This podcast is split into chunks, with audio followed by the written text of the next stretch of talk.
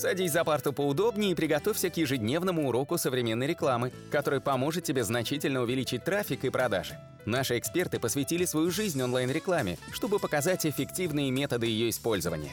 Урок начинается прямо сейчас, поэтому прекращаем разговоры и внимательно слушаем.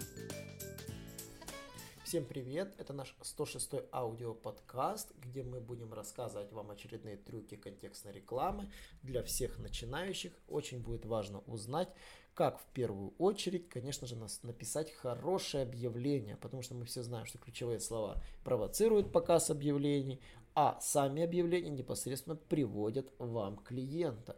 И здесь, конечно, очень важно уметь грамотно прописать объявление. Меня зовут Николай Шмычков. Меня зовут Алена Полюхович. И мы сегодня расскажем вам, как правильно конкурировать с вашими конкурентами за счет хороших объявлений. Итак, смотрите, а, когда вы настраиваете рекламу, допустим, в поиске, вы вбиваете, ну, допустим, э, вы делаете так, чтобы пользователь вбил ключевое слово, и ваши объявления показали, соответственно, в первой там, там четверке, да, и он выбрал одно из них. Вы, конечно же, можете хотеть, чтобы он выбирал вас практически всегда, но это не происходит.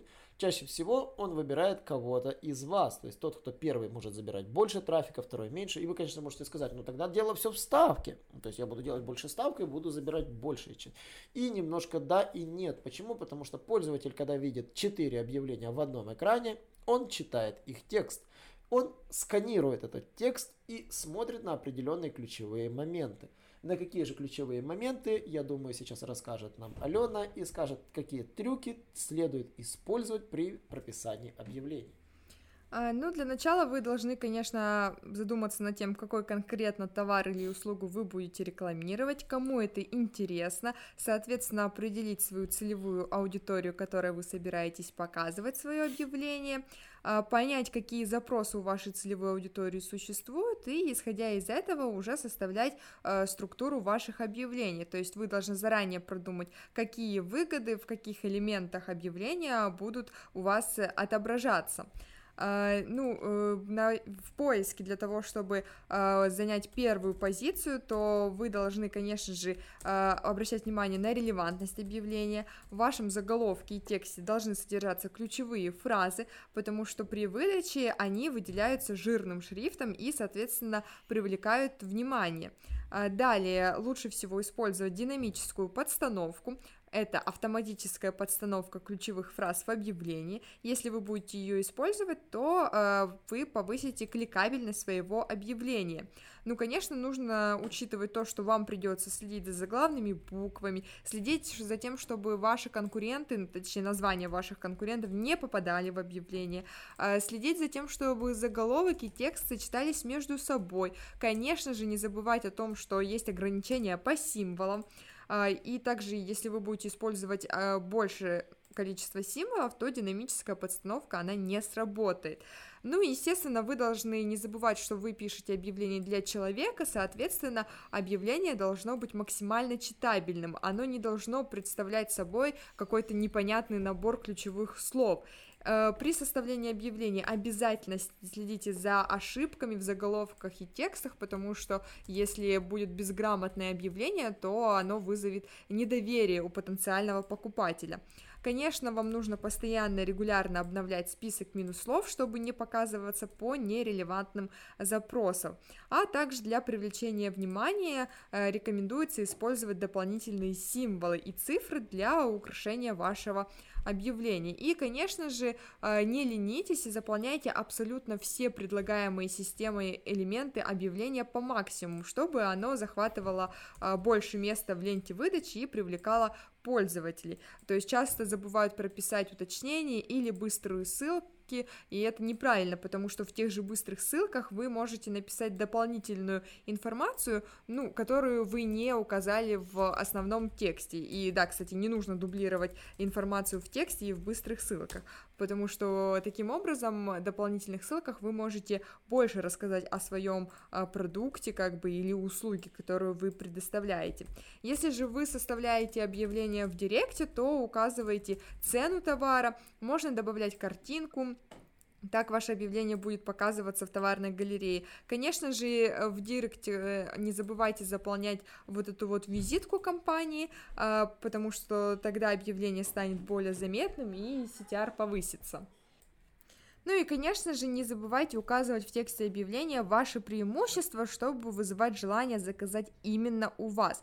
То есть пишите свое ОТП, например, гарантия 5 лет или бесплатная доставка. И не забывайте также использовать призыв к действию, там, звони сейчас, например. Вот такие простые правила оформления обычного поискового объявления. Итак, с поиском, как бы мы разобрали, все понятно. А как же быть с другими видами, конечно же, контекстной рекламы? И мы, конечно, немножко остановимся на контекстно-медийной и на RSA. Они чем-то отличаются. Конечно же, в первую очередь, особенностями условия таргетинга. Если в поисковой кампании мы показываемся исключительно по конкретному запросу, информация максимально целевая, то контекстно-медийная сеть, ее цель, конечно же, привлечь внимание, как некий светофор вы вроде бы сидите, читаете какую-то статью, зашли на свою почту, играете в любимую игру, и реклама тут же где-то просачивается и старается вам напомнить. Какая реклама, конечно же, считается хорошей? Хорошей считается та реклама, которая говорит, кто вы такой важны самые важные элементы. Это логотип, изображение конкретного товара, который вы продаете. Если вы продаете какой-то абстрактный инфопродукт, покажите в виде книжечки, покажите в виде диска, в виде пакета, как коробочки, чего угодно. Ну, то есть, если уже продаете конкретный товар, обязательно покажите этот товар. Он должен быть хорошо сфотографирован на каком-то белом фоне, то есть, практически, то есть, и без всякого кадрирования. То есть, изобраз, изображайте непосредственно вашу, ваш товар прямо на Э, так, чтобы он был четко в центре кадра. Также старайтесь э, выбирать картинки не на белом фоне. Если на них наслоится текст, однозначно его прочитать будет невозможно, потому что текст в директе настраивается белый. И если картинка белая, однозначно такая реклама будет провальна. Поэтому, если вы присылаете настройку для контекстной рекламы, выбирайте обязательно какой-то цвет. То есть однозначно делайте картинку в цвете. Это если вы делаете текстово-графическое объявление в RSA. Конечно, если вы делаете креатив, то вы там сразу увидите, как некрасиво выглядит ваше объявление и подберете соответствующую картинку. Само собой, заголовки. Используйте правило трех. Самые хорошие заголовки, которые состоят из трех слов. Э, желательно, чтобы они провоцировали на вопрос. То есть э, делайте заголовки, которые не используются в поиске. Это грубейшая ошибка. Заголовок в RSA такой же самый, как заголовок в поиске. Он должен требовать у клиента, провоцировать у клиента, хайповать, чтобы он захотел кликнуть. Самый банальный пример, вот там вот юридическая компания, да, там не согласны с экспертизой, это заголовок. А вот описание уже там, как вроде бы казалось бы текстовое графическое объявление, рецензия на экспертизу один день, вот, к примеру, да, вот из объявления вот в этой статье образстрой рук, которую я вот сейчас смотрю.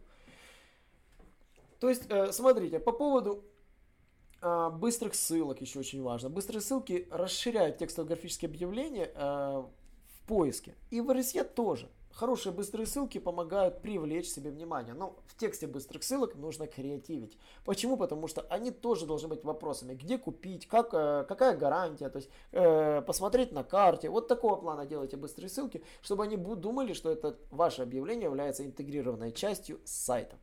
И, конечно же, четвертый трюк, который я бы рассказал бы в первую очередь при использовании контекстно-медийной рекламы. Если же вы настраиваете контекстную медийную рекламу, допустим, в Google AdWords, и вы знаете, на каком сайте вы хотите показываться, то есть вы выбрали площадку для таргетинга, сделайте для этой площадки баннер в цветовой гамме самого сайта. И это может фактически привлечь больше кликов, потому что люди будут думать, что это нативная реклама, а не купленная реклама Google Ads. А по поводу нативной рекламы мы рассмотрим, конечно же, в наших последующих подкастах, поэтому не забываем подписываться на наш канал, не забываем лайкать нас на YouTube, потому что у нас на YouTube выходит куча классного контента, который тоже следует следить. Да, подкасты у нас выходят каждый день, поэтому то же самое рассказывайте всем друзьям про самый лучший интернет-маркетинг подкаст в Рунете и до новых встреч.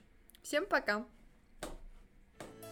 Наш урок закончился, а у тебя есть домашнее задание – применить полученные рекомендации для получения трафика и достижения успеха, о котором ты, несомненно, мечтал. Не забывай подписываться на наши аудиоподкасты и оценивать уроки. Также пиши комментарии и задавай множество вопросов, на которые ты обязательно получишь ответы. Увидимся в классе завтра с новыми современными рекомендациями.